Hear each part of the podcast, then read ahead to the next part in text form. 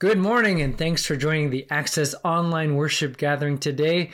It is Father's Day, and we're here to celebrate our fathers and our father figures, the men in our lives who've played a hand in raising us, for in caring for us. And I'm excited about what we have lined up for the day. I have two passages of scripture that I'd like to share with you. Then we're going to hear from the men in our community as they share stories about their dads. And then finally, we are going to pray for the fathers in our community and also the fathers all around us. So, first of all, let's start with scripture in the two passages that have been on my mind this Father's Day. The first comes from a passage in Exodus. It's a longer passage known as the Ten Commandments. And within the Ten Commandments, we find this in Exodus chapter 20, verse 12. Honor your father and your mother, so that you may live long in the land the Lord your God is giving you. What does it mean to honor parents? Well, certainly for younger children, this commandment carries the whole idea of obedience to obey mom and dad. It means like if there was a scenario where you're prizing the words of your friends uh, or your parents uh, and you're weighing all that in the balance, to give extra weight to what your parents are saying. We are meant to honor and respect that.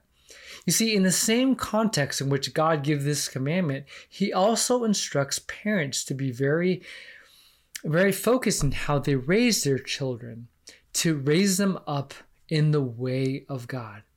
And raising them up in the way of God meant not just understanding the commandments of God, but understanding that these commandments led to life.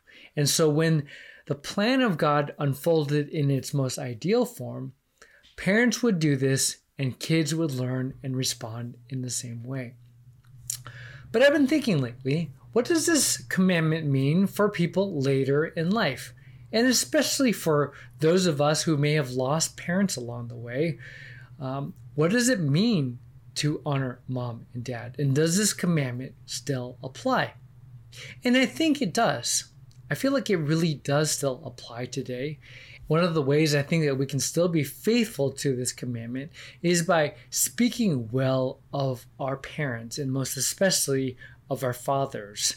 Because it is so easy these days, it's so culturally acceptable to really speak poorly of our parents and especially of our dads.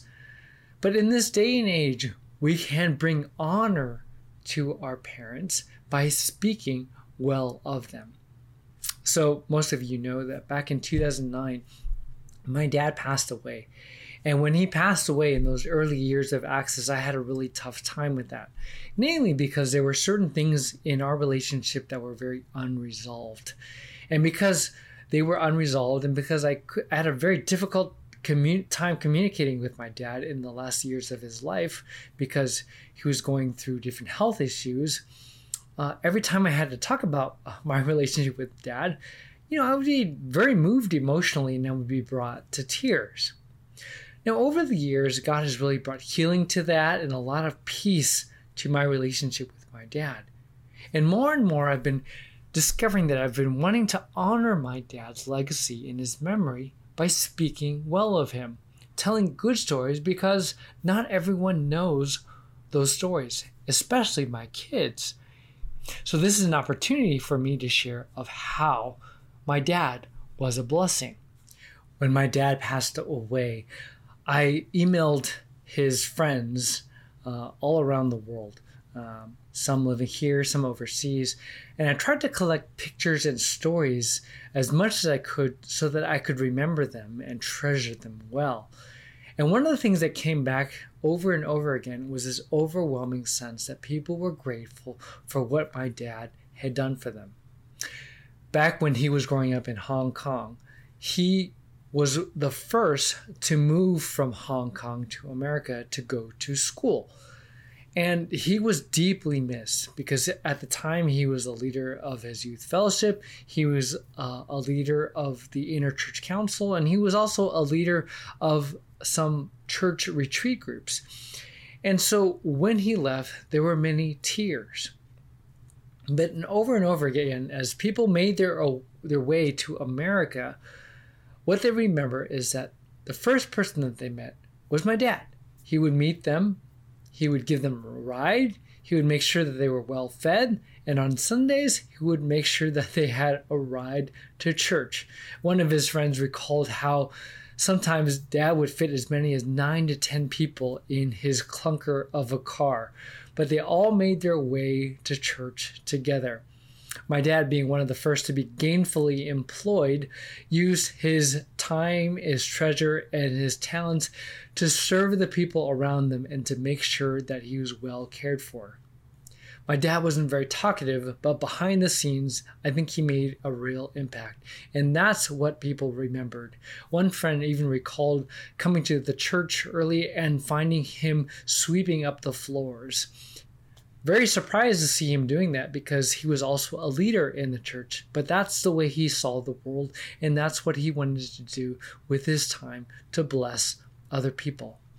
These are all stories that I treasure now, and I want to be able to share with other people as a way to honor my dad because what was important to him was serving and loving neighbors. Now, there's another scripture passage I wanted to share with you today. It's from the New Testament, from the Gospel of Matthew, and it's Jesus teaching his disciples how to pray. And when we pray, he says this He says to address God this way Our Father in heaven, Hallowed be your name. Your kingdom come and your will be done, on earth as it is in heaven. Give us today our daily bread, and forgive us our debts as we've forgiven our debtors. And lead us not into temptation, but deliver us from the evil one. The significant feature of this prayer is how Jesus opens it with this title that we are given to address God. Jesus wants us to know that, see, God is not just the God of creation, the Lord of all things. He is also wanting us to approach Him as a heavenly Father, as someone who loves us dearly, who wants to provide for us our daily bread, who wants to forgive us as we mess up, as someone who wants to protect us from temptation and from evil. This is the God that we are invited to pray to. And Jesus says, pray to your Heavenly Father. You see, here on earth, we lived in a sin tainted world. Things are not the way they are supposed to be. They are fallen, they are broken by human sin and by evil, and death follows. And so there are no perfect human relationships, most especially with our parents. None of these are ever perfect. Father and son relationships are broken too. Our fathers were imperfect, and we make imperfect fathers ourselves. But we are invited here and in other places in Scripture to know a God who can give us that perfect relationship as a heavenly Father. Jesus invites us to know God in a way that is beyond that the things of earth, the earthly relationships, are just a shadow of which God Himself will ultimately be the grandest fulfillment. So, I share that with you today. And if some of you are maybe newer to our church, newer to our church community, and you are interested in following after Jesus, or maybe you're intrigued and want to know God in this way yourself, please email us and follow up at staff at accesslive.org. We'd love to talk to you more deeply about how you can have a personal relationship with God. So now we enter the next section of our time together. And for this, I've invited three members of our community to share stories about their dads and what it was like growing up with them. So I hope that in this next section, we can both bring honor to our dads and also point the way to our Heavenly Father. Let's listen carefully as Greg and Jeff and Brian share their stories.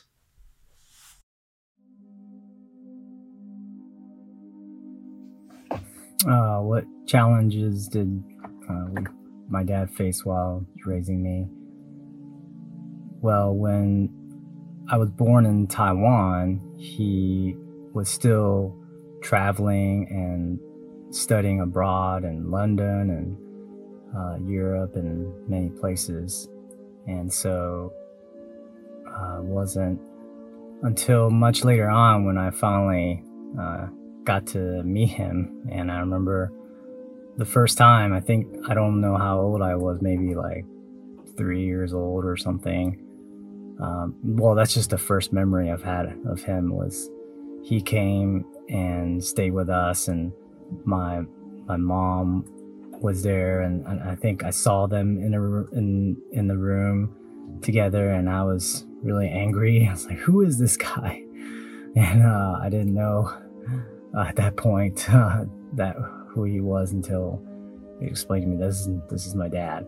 And so I think it just took a while for me to to warm up to him uh, early on when when we were young. And I think also going to moving abroad to United States was just a lot of transition when I was nine years old uh, for for him and getting all of us settled in and and get reacquainted again. I think the gifts that my dad brought into my life uh, has been a sense of adventure because he's he's uh, very adventurous. He's able to meet all kinds of people, um, and he's uh, brought us to many different places in the U.S. Uh, he's not he's not afraid uh, to try new things. Um, he's also given uh, us a sense of uh, our own independence, like we can decide what we want in our life, and he has suggestions, but he's not pushy or or he's not um, you know he, he really wants what's best for us. And definitely the stability of of home he has made for us all these years with my mom and you know bring us here into the US and definitely that's been the the biggest gift I think just uh, bringing us into uh, church and introducing us to, to Jesus that he was open to that uh, and we all became believers you know because of of him wanting to well just being open to going and learning so that that has been the greatest gift uh, to to our family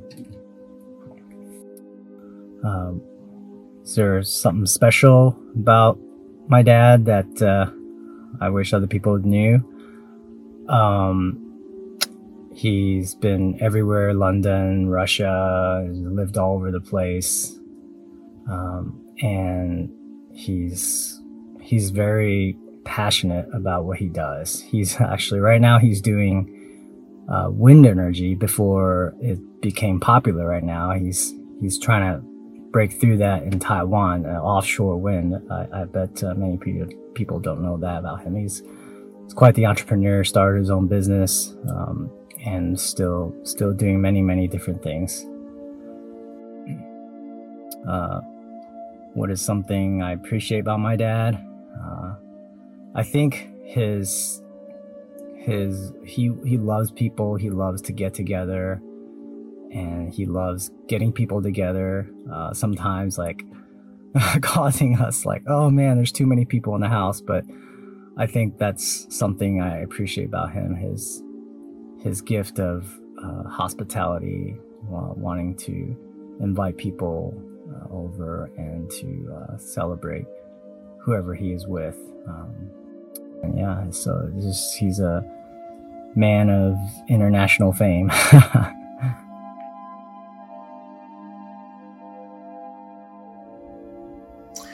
Hi there. I'd like to tell you about my father, Clay Armstrong. My dad was a wonderful father. Um, I had the privilege of growing up um, with a stellar dad. He um, he had the passion of a new believer.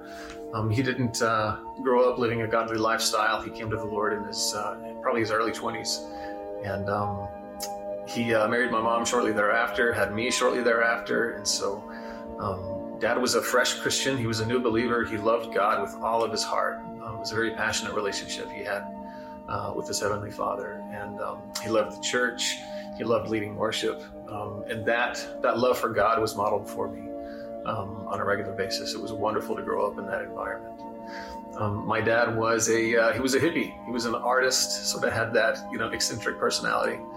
Um, and uh, with that hippie artist sort of personality came a love of nature, uh, a love of people. It was evident to everybody he spoke to that um, that he was really interested in hearing them. Um, he loved music and the arts. Uh, he was a musician. He started playing music when he was a kid. His mother was a musician, um, and so he uh, he passed that on to, to me and my brothers. Uh, when I was 14, he taught me, uh, started teaching me to play guitar, um, and same with all my all my other brothers. We uh, we learned music from him, um, so he taught us that.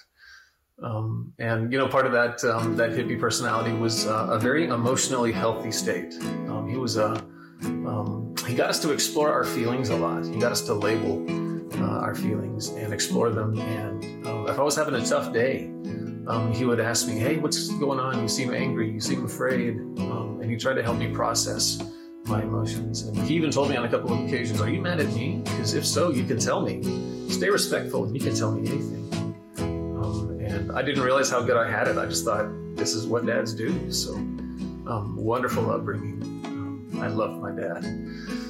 Um, he had some challenges uh, growing up. He definitely had some challenges. Uh, finances always seemed to be a tough thing for us. Um, but in the middle of that, I, he, he modeled uh, trusting in the Lord, um, trusting God to provide for us. Um, and he modeled um, financial responsibility. Uh, from his perspective, it was being faithful with what little he had received, right? Um, and it was just a, um, even in the midst of that difficulty, he did uh, he did a great thing with it, in showing us how to how to handle that. He also had a troubled relationship with his father. His dad was an alcoholic, um, and in the middle of those struggles, I saw Dad uh, make some great uh, personal decisions, boundaries he put in place. You know, I'm sorry, kids. I know you love your grandfather, but we can't be with him right now, because he's sick. Um, we even had to move to a different, different city to, to be away from him for a while. Um, and you know, I saw Dad, you know, show me show me what it means to honor your father and your mother when your dad is not a perfect man. Um, and of course, he wasn't a perfect man, and I got to honor him in his imperfections as well. So um, he was a great dad. He was a good man. I've got great memories uh, of my father. Most of them, of course, involve music. Um, Christmas holidays were particularly special. We had um, music all the time. You know, whenever we were together, there were always guitars. Uh, Dad typically on his classical, um, me on my steel string acoustic, usually, although not always. Um, and then my brothers on their guitars and basses and whatnot.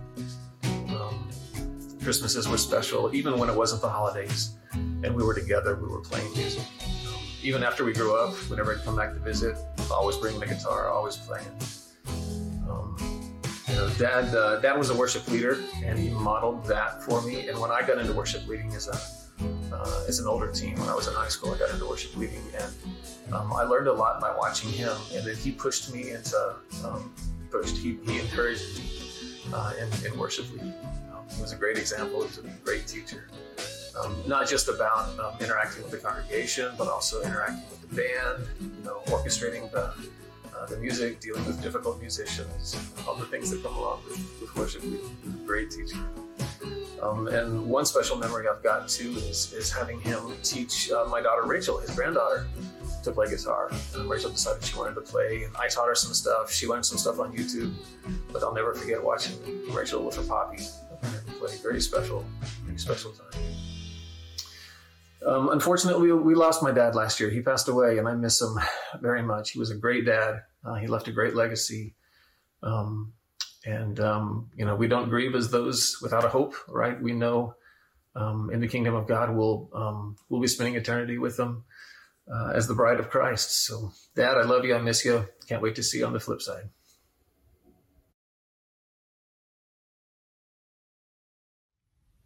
Hi, my name is Brian. My father has always been a very playful and youthful person. As I grew from adolescence into young adulthood, people started mistaking us more and more for brothers rather than father and son. In high school, I distinctly remember getting embarrassed leaving a Sam's Club store while pushing a shopping cart, with my dad standing on the front end, laughing unabashedly while I prayed to Jesus that nobody I knew was watching. He was obviously very comfortable with himself knew how to enjoy life and not take himself too seriously, all lessons that I have yet to learn. Sometime in the middle of my college years, I became jaded by the hypocrisy of cultural Christianity, and I decided to renounce my Christian faith. After graduating college and getting my first desk job, I decided in less than one year, office work wasn't for me. Much like my energetic father, I needed to be out and about. He was a self employed electrician at the time, and I asked him for a job as a hired hand while I tried to figure out my career path. Much to my mom's dismay, I moved back home for a couple of years. During that time, it only made sense that my dad and I ended up carpooling to work. He was always emotionally present in my life, and we've had many deep conversations over the years. During this particular season in my life, my father was a true spiritual friend, and we had many discussions and arguments on apologetics during our commute to and from work. Dad was always unwavering in his faith, which I interpreted as a fact that he was brainwashed. However, his faithful love, support, and prayers couldn't be denied, and for that, I'm most appreciative. I'm certain that part of my coming back around to faith in Christ and the church had something to do with those countless car rides. I ended up working for him for 10 years, and although I half jokingly say that he is a much better father than he is a boss, I eventually came to realize that I really love doing electrical work. He also taught me most of what I know as an electrician today. My father is hardworking, like really, really hardworking, and the irony is that when I was in high school and I saw how hard my dad worked, I remember telling him that I would never do what he did for a living. Fast forwarding, I eventually left my employment with my father. I got my master electrician's license and am currently one of the owners in my electrical contracting company. In an interesting turn of events, we recently hired my dad, and now we're working together again. And I find myself confined almost exclusively to an office. So thanks, Dad, for ruining my life. At work, my business partner likes to call him the Grandmaster Electrician, but he'll politely remind him to just call him Jim. And although he does take a great deal of pride in the quality of his workmanship, his excellent service to others, and his God given gift of working with his hands, he's told me on more than just one occasion that his greatest purpose in this world comes from raising me and my two younger brothers to walk more closely with the Lord. It's pretty remarkable to me that my father loves simply being a dad. I imagine that this is a reflection of how God must take pride in parenting us. If you're watching this, Dad, I'm thankful that as imperfect and broken as our relationship could be at times, you've modeled that part of God's love for me very well. I love you, Dad. Happy Father's Day. Thanks for listening. A big thank you goes out to Greg and Jeff and Brian. Thank you so much for sharing your personal stories, stories about your dad. Really do appreciate your vulnerability and your openness with us today.